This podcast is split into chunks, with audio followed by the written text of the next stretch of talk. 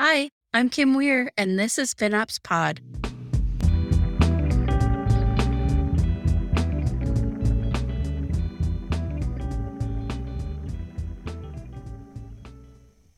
Let me tell you a story about a person. Her name is Kim from Target. that is in the podcast now. that one wasn't meant to be in the Target. The podcast. That was me trying to read Slack while you were doing something else. and I can't even, I would say, let me redo that, but it would just get worse. So you might as well leave that if you're. Shall we introduce ourselves?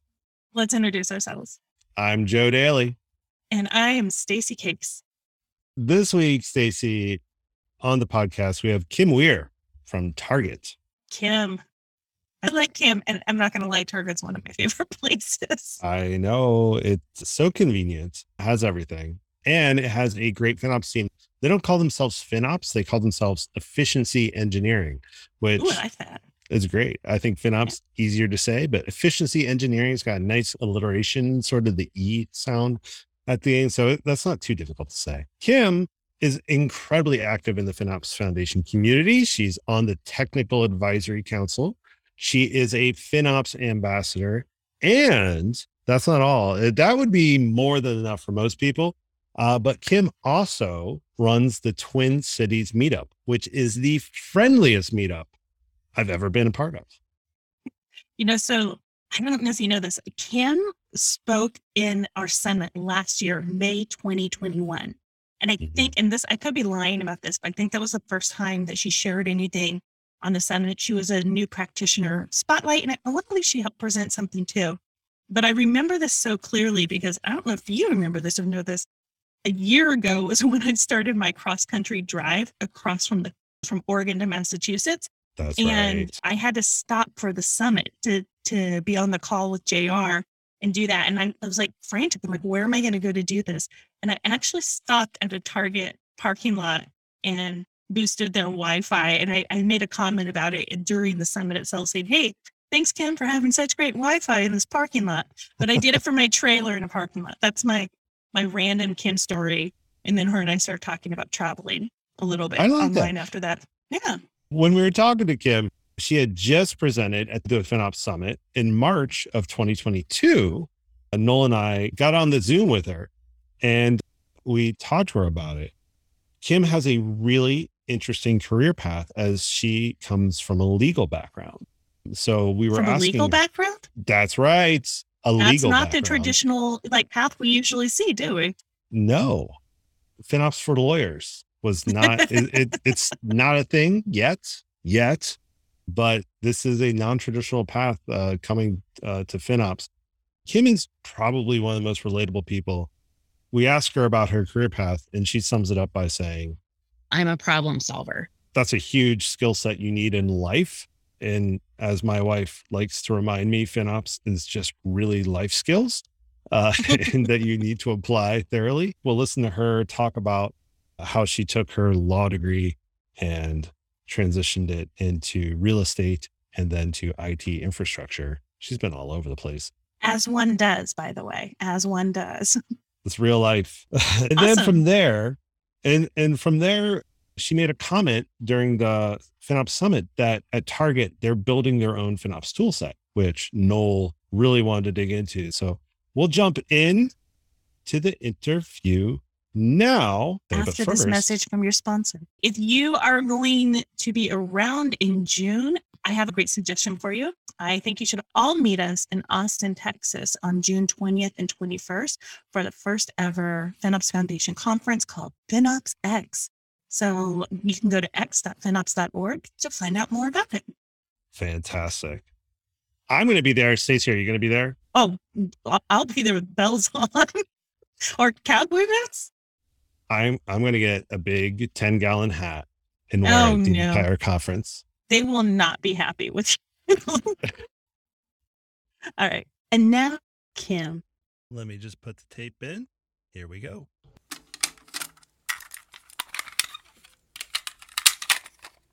Kim, last time I was listening to you, you were presenting at the FinOps Summit in March. How did it feel to participate in that? So I had participated in the summit early on in my experience with FinOps. So really, I haven't been a FinOps member for all that long.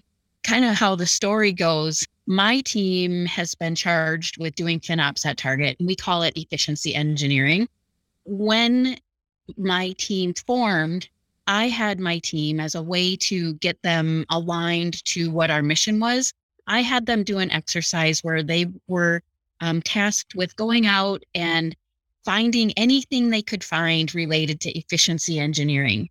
We didn't find FinOps in that search. There were 10 or 15 of us searching for what we thought FinOps or what we thought efficiency engineering was, um, but we didn't find FinOps, surprisingly. So it was about six months into our journey that one of my peers, Ron Tatro, saw something, read it, and he was like, Oh my gosh, Kim, this is what we're doing. And so he and I jumped in headfirst and started to get involved. And so with that, I had had a question for JR and I reached out to him on Slack and he responded so quickly. I was amazed. And so that was kind of the start of my involvement in doing things in the member meeting. So fast forward to now, I was a little bit more comfortable doing the talk and, and participating. And I think, you know, it was easy because it was just sharing my perspective of what the survey results were. It is good. And you mentioned your your team and your team aspect is really interesting because it's a great story. I want to hear about it. But before we get to that, before Kim gets to FinOps and before Kim gets to efficiency engineering, you started in real estate. Can Yep, you talk about how you went from real estate to efficiency engineering? I'm going to have to go really far back into my career to explain this to you. My undergrad degree was in legal studies. So I came out of college as a paralegal. And in that experience, and I loved diving into, you know, the legal research and doing all of that kind of work. I worked for International Dairy Queen. I worked for SuperValu. I worked for Musicland all before I came to Target. And at each of those companies, they had a database of their legal rights and obligations related to their real estate. So I started out as a real estate paralegal. I moved into the business of doing real estate, doing corporate real estate. And in that transition, I then was kind of the perfect candidate for a real estate negotiator job at Target. Target, being in the Twin Cities, Target is one of the best employers and so I've always wanted to work for Target. So it was the job opportunity was there, my skills were there, Target was there. So I, I moved to Target. When I came into Target, we had probably 1,500 locations. I sat down ready to do my job and I asked my boss where the database was. And she said, What? And I said, You know, all the information about what our legal rights and obligations were. And she said, Oh, no, we have this Excel spreadsheet that has all of our location numbers on it. And then what you do is you try and figure out what the request is about, what locations it's about by looking at these three columns in Excel. And I was pretty dumbfounded because going back, you know, years into my past, all of those smaller companies had databases. That was the start of my push to get Target to modernize and find a solution for the legal rights and obligations database. I ended up being the primary person in real estate who brought this technology in, and it was a huge project. It included scanning all of our legal documents. It included abstracting all of the data out that was pertinent to what we needed it probably took a year and a half. And so I was doing my day job of being a manager in real estate and bringing in this technology. And at the end, I just said, you know, we can't have business people doing all of this technology work. It just doesn't work. So we need somebody responsible for the technology strategy for real estate. So I made up my own job. and I became responsible for the technology strategy for real estate. Fast forward, um, how did I get into infrastructure? When looking at my career, I was ready for the next position in the real estate department. My next job would have been a new store real estate manager. And my skills as a problem solver don't align with the skills of that job for being a negotiator. So, really, they do a lot of negotiation with developers and landowners and cities. And that just wasn't me. So, I started to look for different opportunities. And one of my last projects in real estate technology was to bring in a new um, document management system while in infrastructure, there was an opening for a senior engineering manager for content management. So I convinced them that I knew enough about that and moved over to that. But I'll tell you, I didn't know. I did not know what I was in for. I should have gone into a product team, not really into infrastructure. And it's funny, I, I did great. I have loved all 10 years of my experience in infrastructure but I have to be honest, the like in the first week, I was having a status with one of the engineers and mm-hmm. the technology he was working on, the JVM went down, so he bounced it. And and I was like, what? What A, what's a JVM? And B, what does it mean to bounce it? And so it like since that point, it's been a 10 year learning journey for me. And that's how I became here, got here listening to that, I can tell you the one thing that I heard really clearly that said you're definitely going to work in FinOps was a spreadsheet of the buildings and locations. And that's what you use to work stuff out. Because I would say nearly everyone I've met in FinOps started with spreadsheets, managing the costs, mm-hmm. and then migrated to tools. And I genuinely would like to ask you, because I know you said it at the FinOps uh, Summit in March, around you're developing your own tool in house. Mm-hmm. I'm interested in that. There's some good products out there, and, and I know other companies who have developed their own tools. What was the logic reasoning? Why did you choose to go down that road? Because I think it's it's interesting, I, I, an interesting story, if nothing else. Yeah, it is an interesting story, and it all I think aligns to when Mike McNamara became the CIO of Target. He has done incredible things to transform Target's IT position. He really shifted us from being waterfall to agile. His influence led us to a product model. The whole organization has changed under his leadership. And one thing he really believes firmly in is we need to have the knowledge here. He does not want to outsource the knowledge to other companies.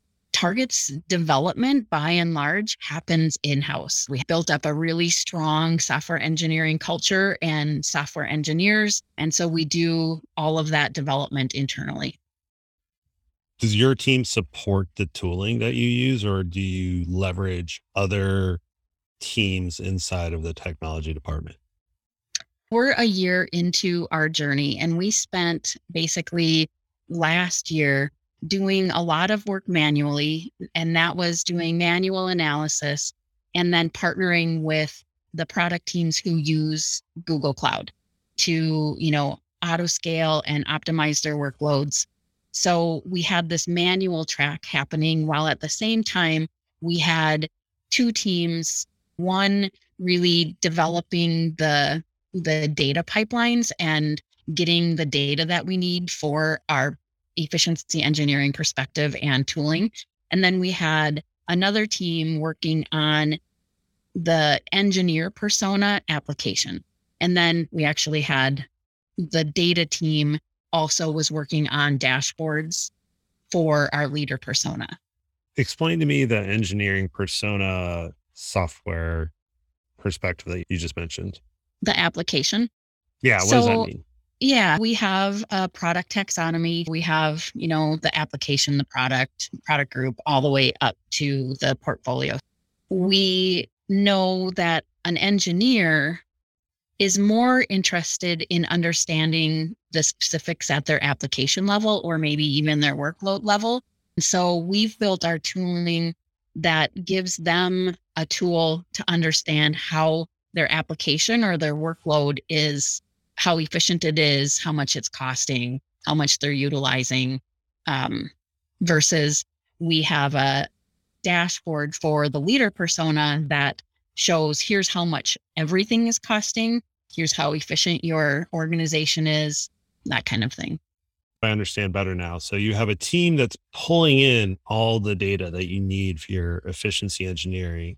And then you have are are these two separate groups a group that is focused on providing that data towards the leaders and then also another group providing that data towards the the software application engineers so we are one team we're all mm-hmm. under efficiency engineering but to really optimize our development we've naturally broken up into different sub teams so doing more back end development in the data pipelines and then doing that front end development that that's really interesting I've not met anyone who has a setup like this. So tell me more. How do you manage this team? How do you work with them?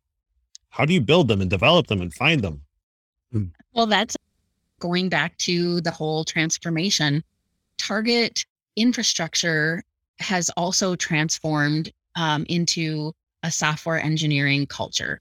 And so, where we used to have traditional systems administrators by and large, those roles are now software engineers. And so when they formed my team, it was really like a an amalgamation of different engineers from different parts of the organization whose jobs were changing. I got some people who were infrastructure in data science tools. I got some engineers who were system administrators in more traditional VM and server technologies. And so we created this team, and part of our transformation has been really teaching them software engineering skills. I would say every single person in my team has been transforming over the past year. I had a couple of engineers who had been doing software engineering before efficiency engineering. And so they've really helped guide the team and help to mature them in those software engineering tools. We have specific learning plans for each person, and especially as new people join the team, here's the technologies you need to learn. We give them time to actually learn, we commit time for them to learn. We do a lot of pair programming, which helps advance that learning. And eventually they become great, awesome software engineers on my team it's a team of software engineers. There's no other skill sets in that grouping. Is that true? That is true. Yep. Mm-hmm. Then we also have these early tech talent programs where, you know, getting tech talent is a challenge today. And if you think about getting FinOps tech talent, that's an even, you know, deeper challenge. We have these early tech talent programs where we're partnering with and sponsoring um, diverse candidates. And then they interview for jobs at Target and are placed on teams. And so I actually have three, we call them emerging engineers on my team. And they have, you know, a 12 week boot camp under their belt. And then we teach them everything else. I cannot tell you how incredible these three women are and how much of an impact they've made to our team. So there's that. That's a whole nother learning journey. And then I'm on my own learning journey. My background is legal studies, and then I have an MBA. Well, now Target has this whole new um, education benefit. I'm currently pursuing my master's of science in information technology degree. So I am on a learning journey as well.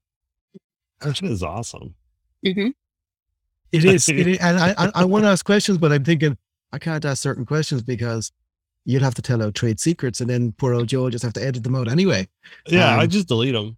Yeah, no, that's the thing. Is I, I don't know that we're going to go down on certain. I know. So because I know, like, come back. that leads to this question, Kim. You're transforming people's jobs. Yes. A lot of you said some of your team came from the infrastructure background, and you're teaching them how to become software engineers. In the meantime, you're pulling in all this cloud cost data from GCP. So your software engineers and your infrastructure engineers, while working together on this new way of working, are also learning financial aspects of the cloud. I mean, maybe it's magic and you got it all right on the first time, but what were some of the road bumps and how did you get through this transformation? That's a great question. And it's yet to be seen if we were successful or not. I mean, we've definitely had a lot of learnings along the way. And even we just went live with our MVP and we already know, oh, we've got to change this. This part isn't going to work for us which I think is that whole product model, right? You start with an MVP and then you iterate. So, one really fortunate thing happened early in the formation. We got two really seasoned engineers from the platform team that was managing Google Cloud for Target. So, they really had a depth of knowledge of how GCP worked, how the billing worked, I don't know if we would have been as successful as we are without those two individuals. They came in and helped guide the team and shared their knowledge. They shared their knowledge with me, they shared their knowledge with the team. I think having that depth of knowledge has really helped as well. But they are also in that software engineering transformation journey. So they have that deep infrastructure knowledge, but now they're learning the software engineering side as well. So it just makes the whole team better when you give people opportunities, you bring in the right knowledge, it just makes a stronger team. Let me go back to something said a second ago where you said that you just released your first MVP straight away, you know, you can make changes, improve it. That's the whole idea of agile. Great. Yep. How did you get buy-in or support to create a brand new tool, knowing that there's a journey in that you're not going to start them two or three sprints to turn something out right, as opposed to saying, "Hey, can we go get something off the shelf, use that initially, and then develop something?" Or was it a case of because your culture sounds like it's develop in house, and I, I like that, and uh, keep the knowledge in in house, and, and and and I like that. But was it easy to get that level of support to allow you to go, yeah, here's a green field, go build it? Yeah, it really is the culture. We didn't really have to go get support from anybody to develop it. My senior vice president believes in efficiency engineering and he sees the value in efficiency engineering. And so, you know, it was under his leadership that we created this team. So we have the support at the CIO level, at the SVP level, at the VP level. They help guide us, but they don't tell us how to do this. You know, we've made this a product and um, we're now responsible for building the best tool that we can. We actually, just in the last three months, got a product owner. And I think that will help us mature this capability so much more in 2022. Tell us more about how you are able to. So many teams are small, they don't have that opportunity to build the product. How are you approaching building your own tool? I do think that we are fortunate to have our leaders really driving this. It's important to them. And so it's a priority. One thing that Target does is when they have a priority, they really work to resource it adequately. I am fortunate to have the size of a team that can actually develop this product. One thing that from my legal background, I understand the importance of not copying other people's work. So we didn't go out and pursue, you know, have a demo from this vendor or that vendor. I didn't want us to be clouded with anybody's ideas. And I don't want anybody in the end to say, well, you took that capability from me. Like we developed this. We didn't have anybody else's perspective as we did this. So it's our own. This is fascinating. FinOps as a product, efficiency engineering as a product. You, you just mentioned you hired a product owner for the tool. I've not heard this story before in the industry. This is great. Do you have feedback loops for your stakeholders and, what is that process like? What are they telling you? Yeah. So, with the addition of the product owner, his first responsibility is going to be going out and talking to the engineers who are going to use the tool and get their feedback. You know, FinOps and efficiency engineering isn't like, well, what do your customers want? Honestly, they don't want any of this. They need this. And we want them to have this information. And so we developed the tool based on what we know and understand. We do have partners within our product engineering teams that we would go and say, hey, here's what we're doing. How does this look? How does this sound? How is this coming along? And they would give us feedback. But now that we're at MVP, we will be going back to many more of the product engineers to say, how do you want to see this information? One thing I think is also interesting is efficiency engineering at Target is just one, and I know this is true of e- everywhere. Product engineers, they have so many priorities, and it's hard for them to balance those priorities. They have developing new features, they have lifecycle management, they have incident and change, and all of those things that are coming at them that are important. And how do you prioritize them? And then you have this utilization. How are you utilizing your infrastructure? How much is it costing? You have performance. You have to understand your performance.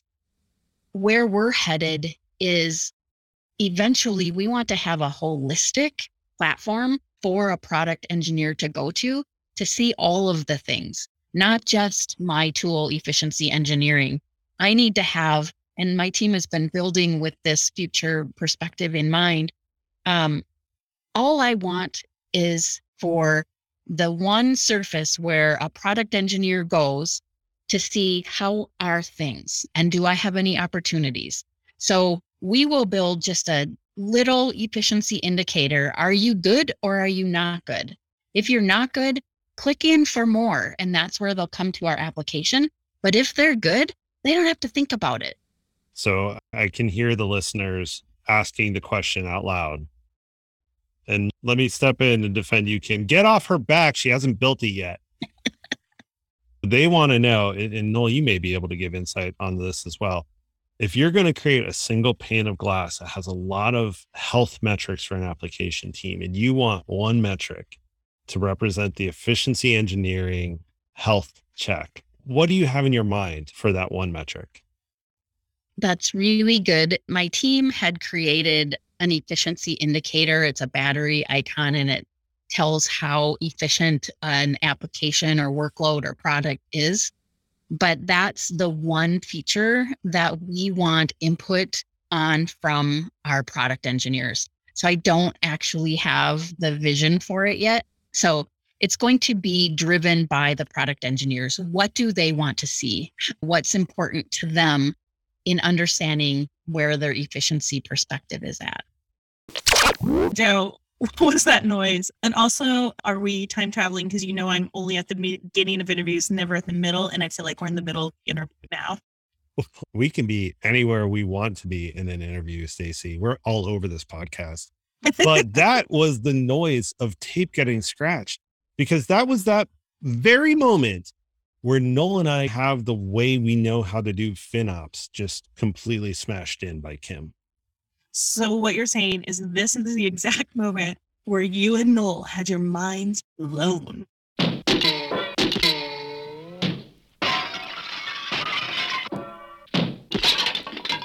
Exactly.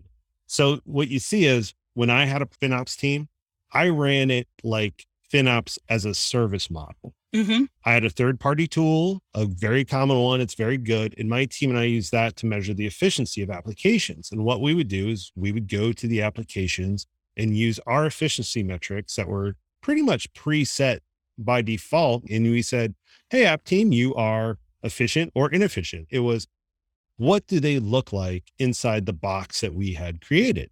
It's pretty effective for a lot of workloads, this is absolutely fine. And it's a very fast way to start going and to stop reducing waste as ASAP. Got it. Okay. But so what's the difference between that and then what Kim said? Well, Kim is running FinOps as a product model. And she's building the product model based on an application team input.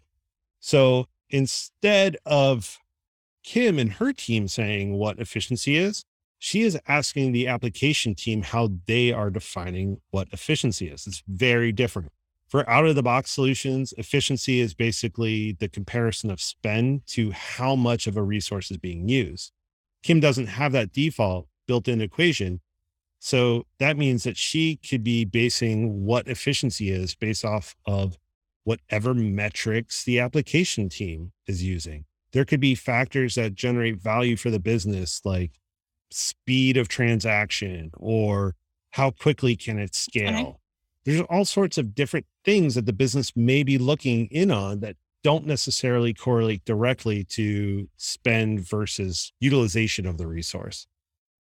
It's a completely different approach. And what you'll see is Noel and I kind of are a little bit shaken by this approach. And as we begin to wrap our minds around what it means and what it could do, it's pretty cool, honestly.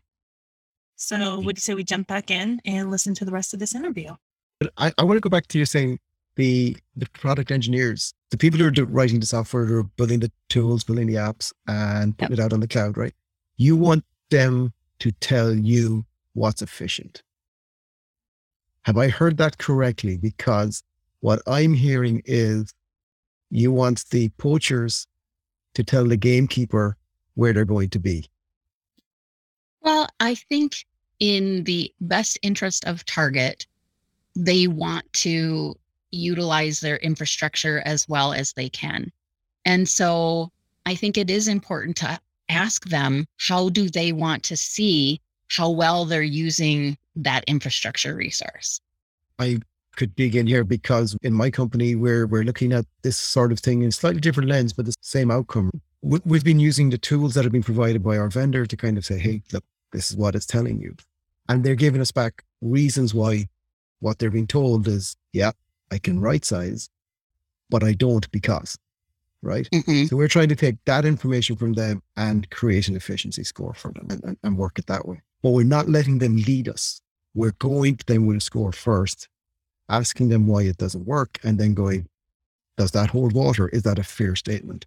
And looking, is there patterns of something like this? I like the way that you're asking them to to help you build it. It's good. That's going to encourage them to buy into it as well, right? And, and, and Yeah. work towards it. And I think it does, you know, you have to understand the data and you have to understand what those recommendations are coming out of um, the analysis so that you can all put that together. I, so I think it's very similar. I, I just think at where we're at in our journey, we see the indicator that we've created might not be what they would want to see. And we just want to make sure that that it is what they would want to see. the way you're saying that or understanding the data, we see a lot of data in the whole FinOps space. And it's very easy to see all the data, draw the conclusions, come out with a, a thing at the end of it. And one of the things I've learned from doing these interviews for the FinOps pod, right, is I looked at the, the data for one of the people who were interviewing I came to a conclusion about that person. And I was wrong, right? But all the data said I was right. And it's a learning I'm taking in, and into it. And when you're saying it there's understanding the data, but also getting the input from the people who generate that data to, to, to help my learning of it, right? That's, that's, is it working? Is, is, is, is it helping? Is it making, as you said, you haven't developed your score, your, what that number or what that is yet, are you definitely heading in the direction? Yes. Yep. We are definitely headed in the right direction. Yeah. I, it, it makes a lot of sense to me because for two years in a row now in the state of FinOps survey data, getting engineers, encouraging engineers to take action uh, on opportunities has been a struggle. It's been one of the top struggles, if not the top struggle. But I have a theory based on my experiences. Sometimes, yeah, you have the engineer who just doesn't care, but more often times it's the engineer who has context that the FinOps practitioner doesn't understand. So based Yeah. off my metric, my measurement of efficiency, they seem really inefficient. However, they're saying, yeah, I'm spending a lot of money, but I'm running this for a really short period of time and I'm not incurring additional extra capital costs whatever the engineer is doing to support the business doesn't match my efficiency metric, but it may be nailing the business's efficiency metric, which is an interesting concept. I, I like the way you're approaching this. Is actually going to get engineers, developers doing the right things as opposed to, hey, we're going to measure your RI efficiency, how much RIs you've got out there, right? Reservations and stuff. And they will buy reservations to ensure that they're getting measured correctly. But yours is more, well, that may not be something that's important to you because to go back to what Joe said a minute ago, if they're only running an instance for six hours, a 24 hour RI is no good to them. It's a fact. Mhm, It's a waste and it's driving the wrong behaviors. So you will drive better behaviors long term, which is good, which is what we all Mhm. want. Yeah. And that's in our product roadmap too. You know, we can spit out recommendations based on what our platform partners view as important to the platform. You know, when we make our recommendation, that engineering team might not be able to execute the recommendation. So we want them to have a feedback loop back to us to say, we can't because we have this that requires us to do it this way. And so that's in our product roadmap as well. This is interesting how creating your own tooling is creating processes on how to perform FinOps efficiency engineering in your company out of out of how you're building the tool. It's very interesting. Mhm. I'm going Yeah. to use this as a segue into our part of the podcast. Can't say savings plans for RDS. So my question is, if you were the CEO or manager or owner of any of the cloud service providers out there, what one thing would you like to see them release for FinOps, right? What one tool would be? And it can't be savings plans for RDS. I think that the billing processes are overly complex. I think that it's hard to understand what's coming and going in your invoice. And when you get into the cloud bill this at the scale of Target or other large retailers or any large company, it's, it's really complicated and hard to understand.